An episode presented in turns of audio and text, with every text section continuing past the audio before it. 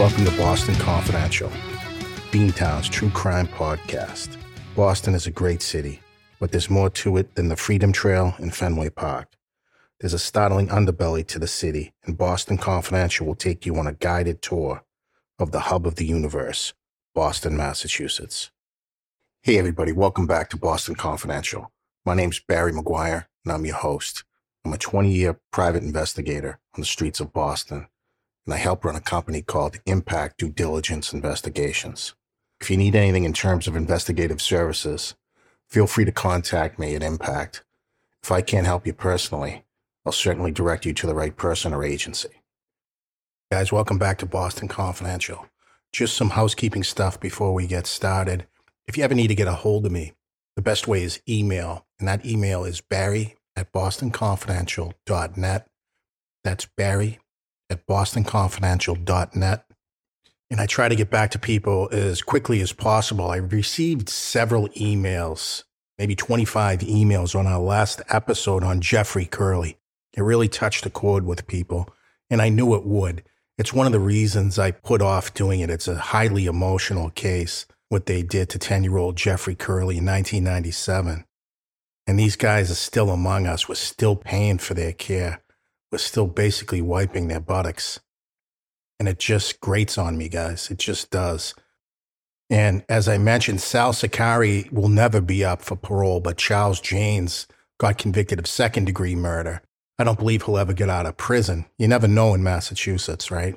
How the parole board sees things, but I'm pretty confident he won't get out.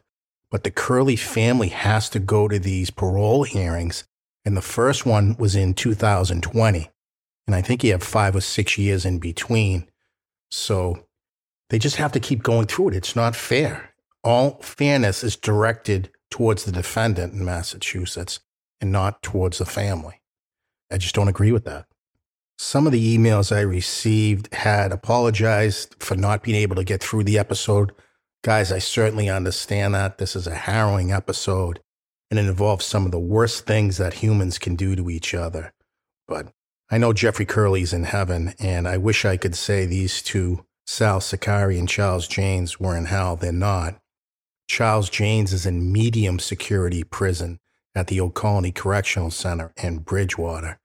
And if you think he's busting rocks there every day, he is not. And I reported something strange last week as well. Sal Sicari is serving his time in Florida.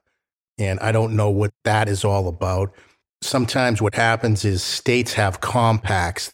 They can trade inmates, basically. You take two of ours, we'll take one of yours and hold one in abeyance, right?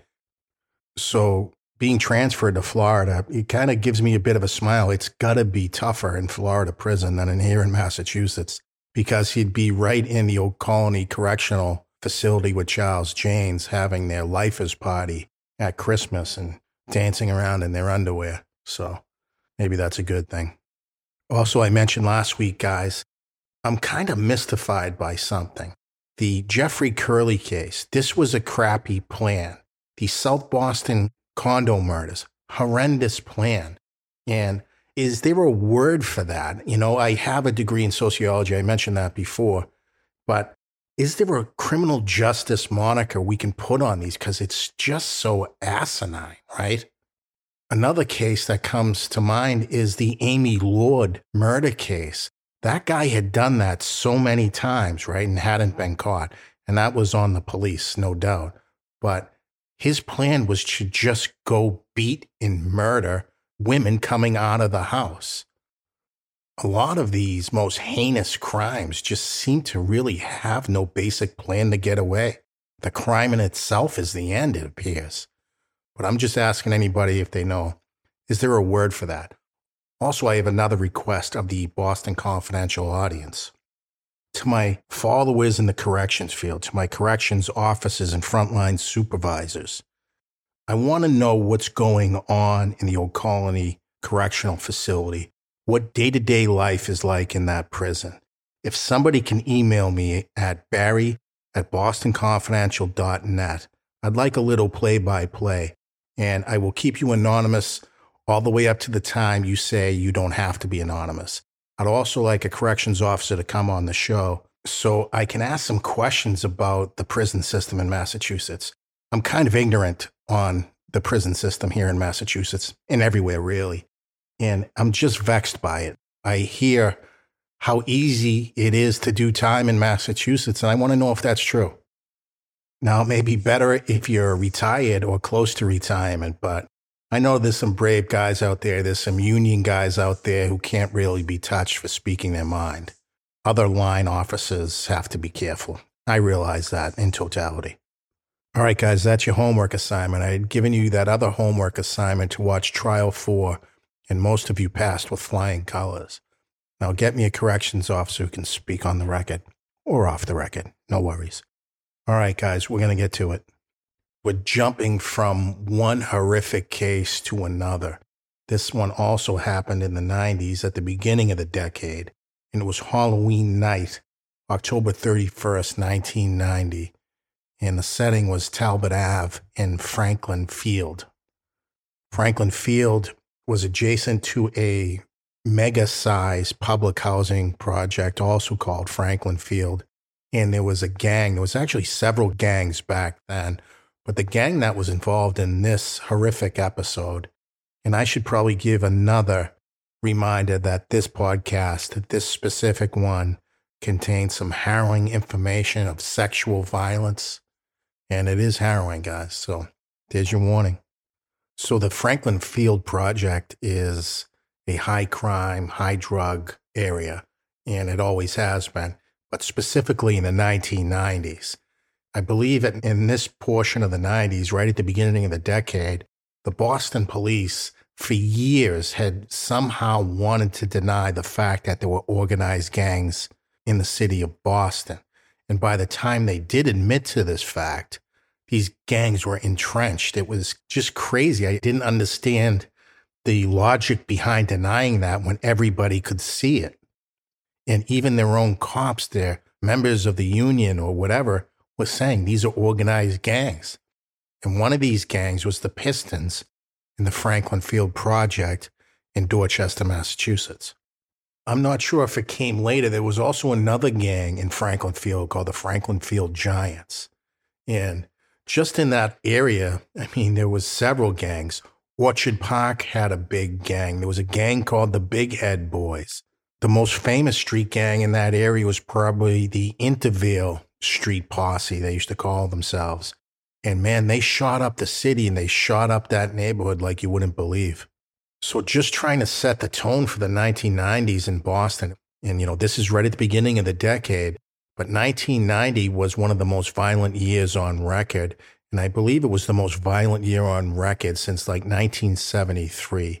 In 1990, there were about 150 some odd homicides, and that's a huge number for the city of Boston we have crime, we have violent crime, but murders, I don't know, I don't want to say they're relatively rare, but it's not like Chicago, it's not like New York or Atlanta, or at least Atlanta right now.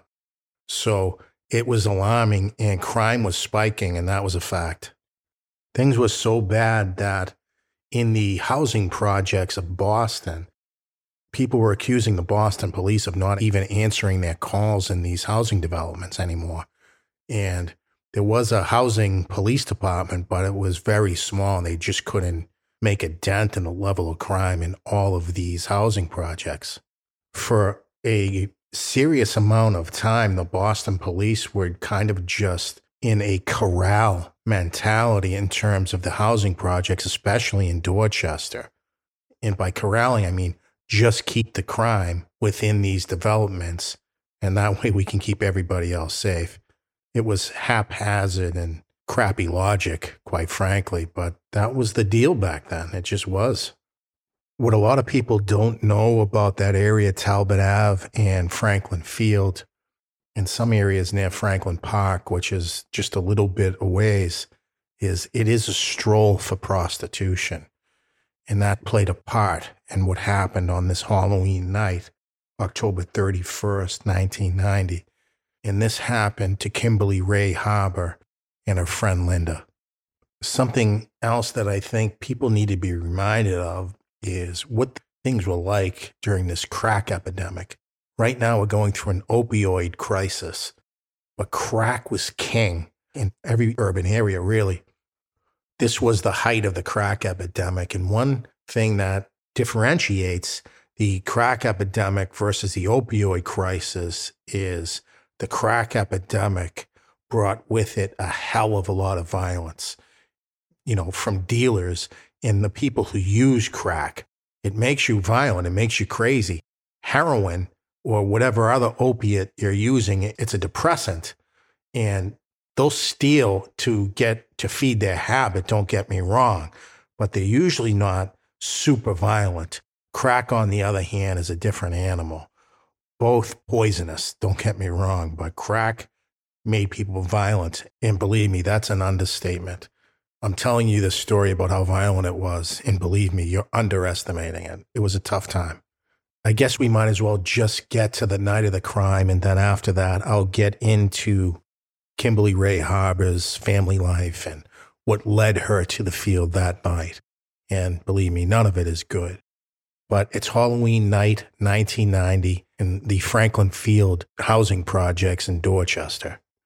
Several members of the Pistons gang soon arrive at the leader's house. I guess he's some type of gang leader, or he was. His name is William Corey James, age 20 at that time. And with them, they bring a case of Haffenreffer private stock 40 ounce beers. If you remember those, they're the big, heavy bottles, said private stock on them. A lot of people were drinking them back in the day. It was kind of a heavy lager. I didn't really like it back then. But I think they had these riddles on the reverse side of the cap as well. But that being here nor there. So there was William Corey James, he was 20. Terrence Wade, age 18. Michael Williams, 16.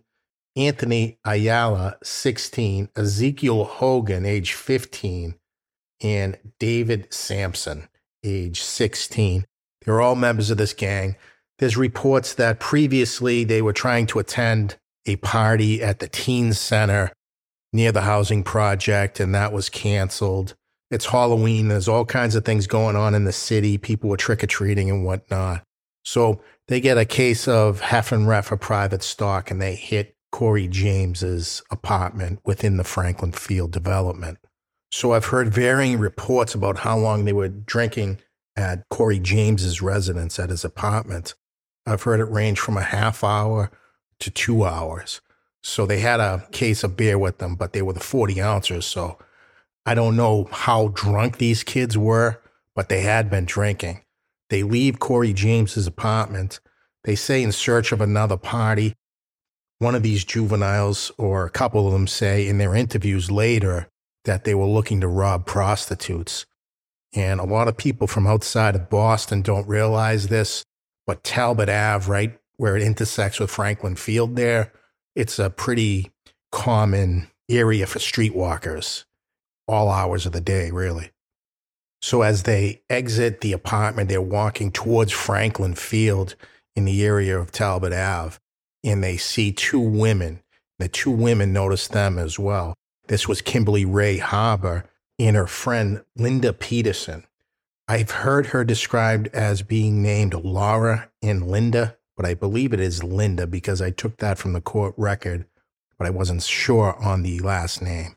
So we're going to go with Linda, Linda Peterson. So I believe those two women were working the stroll that Halloween night. They see this gang, this big gang of men, and they're eyeing them. And so they try to walk away quickly. They go in the opposite direction. But now the gang starts to chase them. The women scream and try to run away, and they separate. One group goes after Linda, and they hit her with a tree limb right in the head. So they hit her with this tree limb more than once and they rob her. They go through her pockets. They don't have much money. Both Kimberly Rae Harbor and Linda had substance abuse issues. And for anybody to think that anybody in the neighborhood would have money, it probably wouldn't be them. But these kids were on a wilding spree, and that's what they'd end up calling it later. Wilding was a term used in the 90s and it's just horrible. But I'll tell you about Wilding a little bit after. I just want to get through the story here. So that group assaults Linda and goes through her pockets and takes whatever she has. She doesn't have anything, and they decide to move on pretty quickly. And now they run up to the group that had chased Kimberly Rae Harbor, and they all caught up with her. And Linda could hear her friend screaming for help, saying, I've got a daughter, let me go. And then she could see the men who had now all massed on Kimberly Rae Harbor. Kimberly Rae Harbor was being kicked, and there's nothing Linda could do. This was just a crazy scene out of nowhere for no reason. And it just got continually worse. They savaged this poor woman for no reason, and she was begging them, trying to run away. She ran away twice, trying to get away from these maniacs that kick her, punch her, and hit her with that tree limb that they had hit Linda with as well.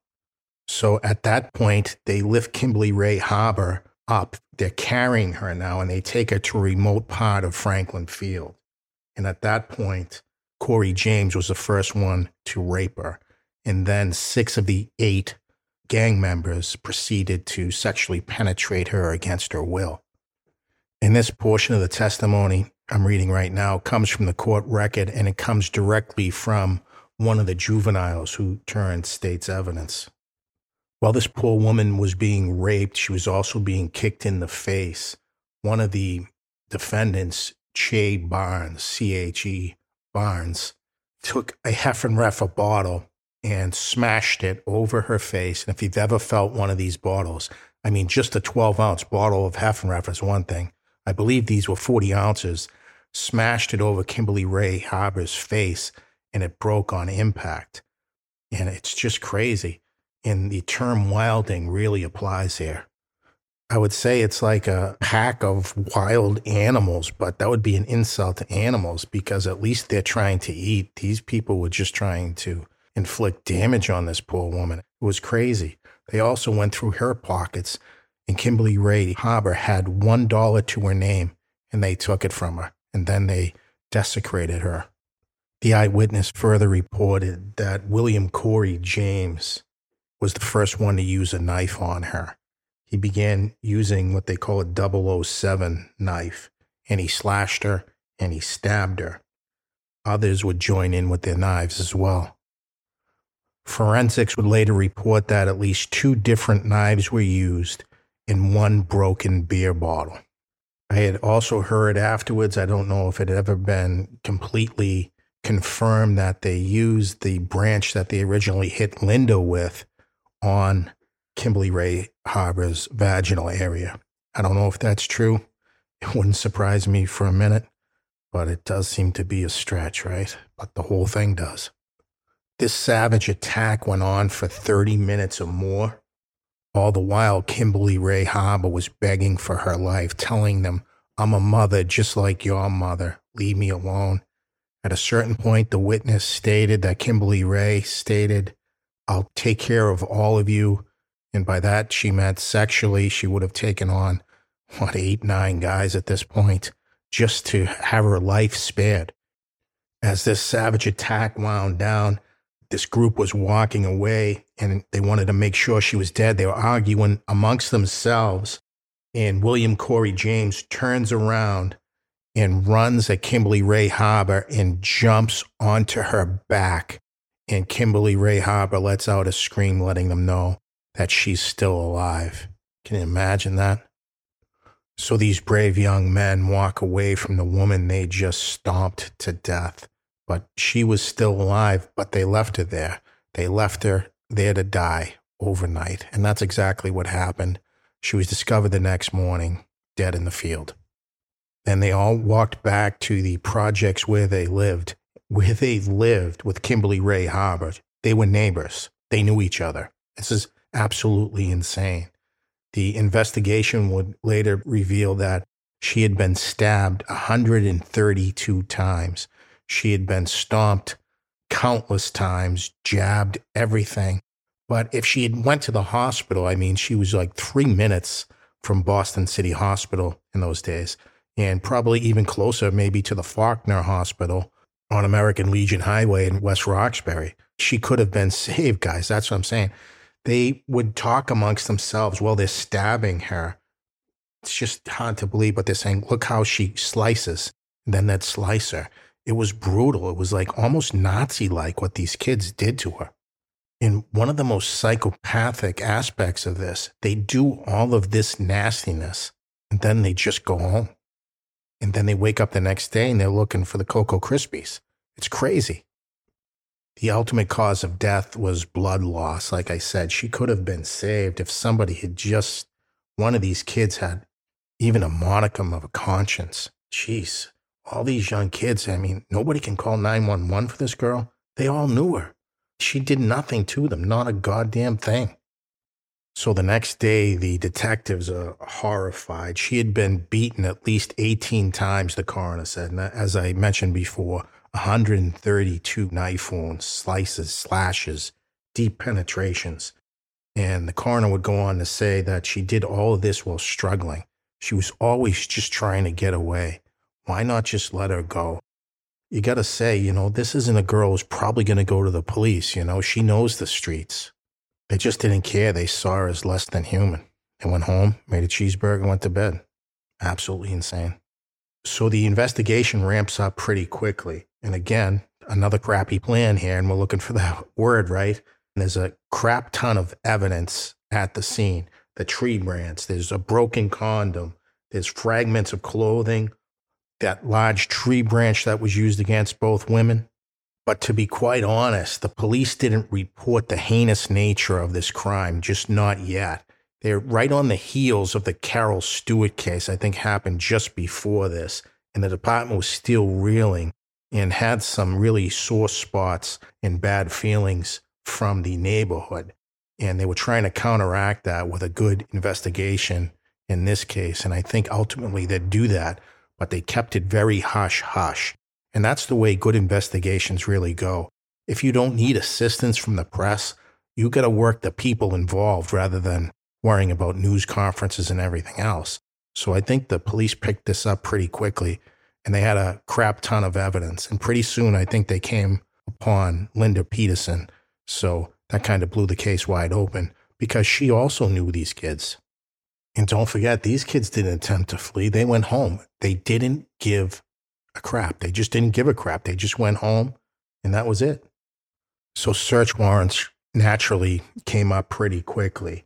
At James's residence, at Corey James's house, one of the knives was found. In Che Garcia's residence, another one of those knives were found. It was the 007. And this gang was known for carrying these 007 knives. They used to call them Rambo knives. I think it's the same concept. Big hunting knife, really. So almost to a man, these kids start talking to the police and variations of the truth come out. And the detectives, I think the biggest problem in this case was sorting out who was BSing you more than somebody else. And there was so many defendants, I think they started to play, hey, Terrence Wade just told us this about you there, Ezekiel Hogan. We need to know the truth here. So I think they did some good detective work to get a chronology of events and they did that pretty well. And at a certain point, as the investigation progressed, Michael Williams, one of the juveniles, they made a deal with him. This had to be a race to the district attorney's office. The kid got a deal where he'd be prosecuted as a juvenile rather than as an adult, because the adults were facing life in prison, the majority of them. So six of the eight were charged with murder and aggravated rape. The two that did not rape Kimberly Rae Harbor were charged with murder and a host of lesser accounts, assault and battery, dangerous weapon, the whole nine yards. So these kids were pretty well hemmed up. So, as I mentioned, this had just come on the heels of the Carol Stuart murder, where the Boston police were eviscerated for turning a black neighborhood in Mission Hill upside down. Again, I have misgivings about that perspective because in that case, the medical doctors told the detectives that Charles Stuart could not have shot himself.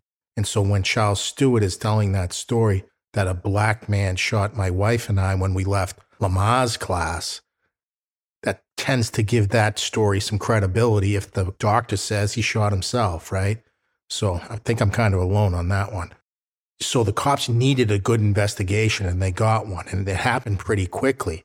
But the black community was upset again because when it came out how heinous this was, I think it was six or seven days that they kept this under wraps, that the black community went nuts because they're saying these kids could have done this to somebody else again. And I think that's certainly a credible theory, but the police are in a no win situation. They had this investigative momentum.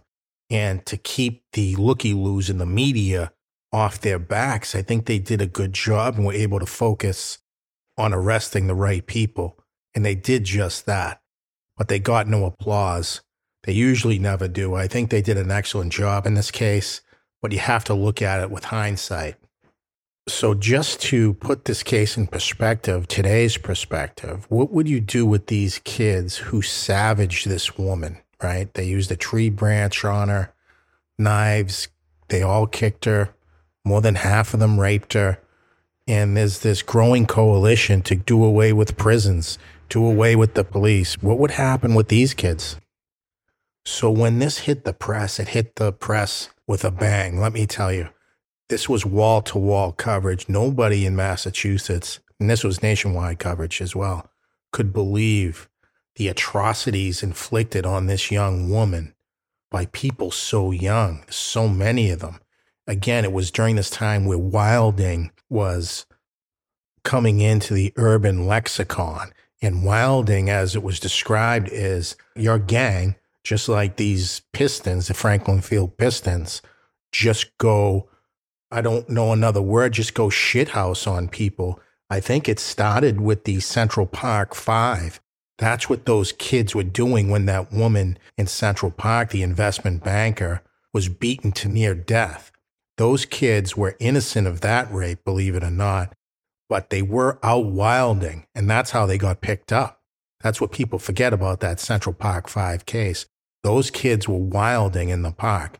And what that consisted of is just basically a rampaging gang that beat, rape, you know, sexually assault anybody they came across. They were looking to fight you. You're out with your kids. They're going to punch you in the face in front of your kids. You're a woman. They may try to rape you. They may grab your breasts, your buttocks. That was wilding, a gang taking over a certain area, basically law of the jungle. And I think that's certainly what happened in Franklin Field. When young men get together in this gang atmosphere and you throw alcohol into the mix, man, it's just crazy what happened. I don't know how this happened. I don't think these kids would have done half of this by themselves or if there's two of them, but there's so many of them. It seemed like they were trying to outdo each other. And the inhumanity was just insane, like I said before. It's almost Nazi like torture here. And these people, they were neighbors. They saw her as subhuman for some reason. She had a crack problem, that's true. So did Linda. So did a lot of people in the projects. And they did walk the streets, and that's how they made their money. But Kimberly Rae was a mother of a seven year old kid. She was a former census worker. And I remember seeing her father on the news. I can't imagine that growing up there was easy. I can't imagine that she had a good home life. But damn, this father was heartbroken, absolutely heartbroken. You don't hear much about him. That may be intentional. Sometimes I don't want to get into family stuff if they don't want this aired out in public. The guy was just devastated. I didn't see anything about the mother. I don't know if she predeceased Kimberly Rae.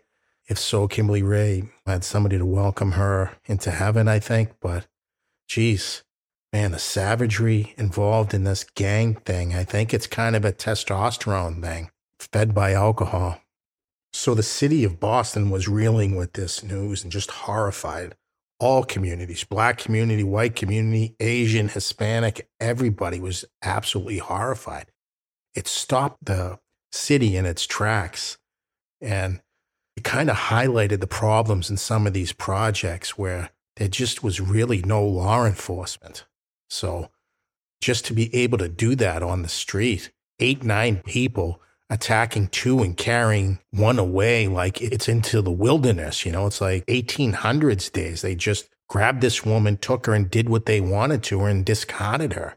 but they knew her. That was their neighbors. So these guys, pretty quickly, they get rounded up. And I think to a man I had mentioned before, they had given some type of statements, and the police constructed a, a narrative of what happened. And some of these kids ended up doing life a lot of time. And Michael Williams was one of the juveniles. And I think I had mentioned him earlier. He turned state's evidence. So his case stayed in juvenile court and he testified against everybody else. I think he got a plea deal, and there's nothing wrong with that, but you're making a deal with the devil here. But you need somebody to testify. It's kind of like John Martorano and the Winter Hill Gang. You don't want to use somebody who's killed 20 people, but you got to use somebody against Whitey Bulger who's killed 120 people, right? So everybody, I believe, was found guilty in this case. Some counts were dismissed, altered, or whatever else. But Corey James, kind of the leader in all this, that's where they started their night. And he jumped on her back. He was convicted of first degree homicide, aggravated rape, and, you know, a couple dozen lesser counts.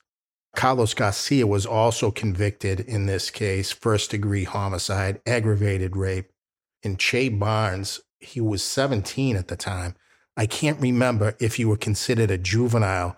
I think you aged out at 16 in 1990. So he may have been charged as an adult. Che Bonds was sentenced to 40 to 60 years in prison. And those were two sentences, and they were going to run concurrently, basically at the same time.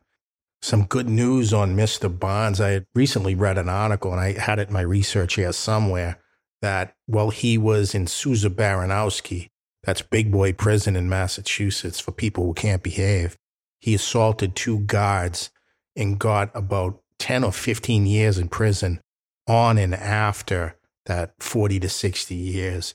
So he's never getting out. He deserves every day of it and then some. This should have been a death penalty case. I believe all the juveniles were tried as adults at that time, and they were giving life without parole, some of them. I'm not going to get into all of their sentences, there's just too many. But that was changed, don't forget, by the Supreme Court relatively recently in the 2010s, where you could not give a juvenile a life sentence with no possibility for parole. So what happens is that they end up resentencing them and they're supposed to get a meaningful opportunity for parole. That's what the new statute says. Ezekiel Hogan, he was 15. Ezekiel Hogan, he got life without parole plus 20 years. That was changed. He's serving some type of life or close to life now and he's changed his name to a Muslim name now. And I'm not exactly sure. I know Michael Williams was tried as a juvenile, and I think he did about a year, year and a half in the Department of Youth Services. The other kids I don't really know about. How do you recover from that? Even if you're a juvenile and you're released from prison, that's on your name. Don't tell me that's not on your soul.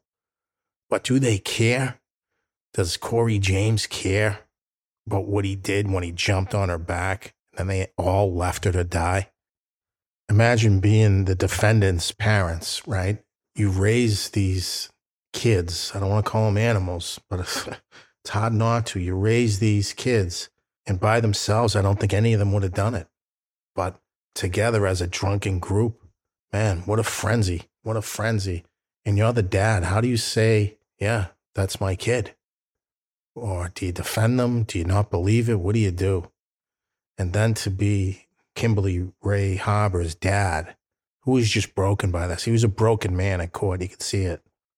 All of it is just so unnecessary. These two women were just walking down the street. Yeah, did they have some type of ulterior motive to be on the street at that hour? Sure, they did. But were they harming those kids? Were they harming them? Were they bothering them? They would just prey to these jackals. Man, it's crazy. I'd love to see some type of follow up. You never see a Netflix series on this. Follow up on these kids and tell us what the hell happened here. The speculation on TV was too much alcohol, too much testosterone, too much violence from an urban neighborhood. I know none of these kids had it easy. Kimberly Rae Harbor didn't have it easy either, though, right? And she didn't savage anybody. And I don't know, it's just the kind of a tale of misery all the way through. It's like a sociological case study, you know? All right, guys, I think I'm going to leave you there. Remember your homework assignment. I need to speak to a corrections officer because I just need to know the levels of prison here, especially Old Colony Correctional Center, whatever the hell it is. They used to call it Bridgewater, but I just want to know what it's like there because I see all these murderers go there. Charles Jaynes, a host of other maniacs. I, I want to know what the hell they do all day. Is this hard time? Is it even punishment? So give me a buzz at barry at bostonconfidential.net. That's barry at bostonconfidential.net. I'd love to hear from COs, frontline supervisors, and all that. I'll keep you anonymous until you tell me I don't have to keep you anonymous. But that's what I need. That's your homework assignment. And I'll see you on the flip side, guys.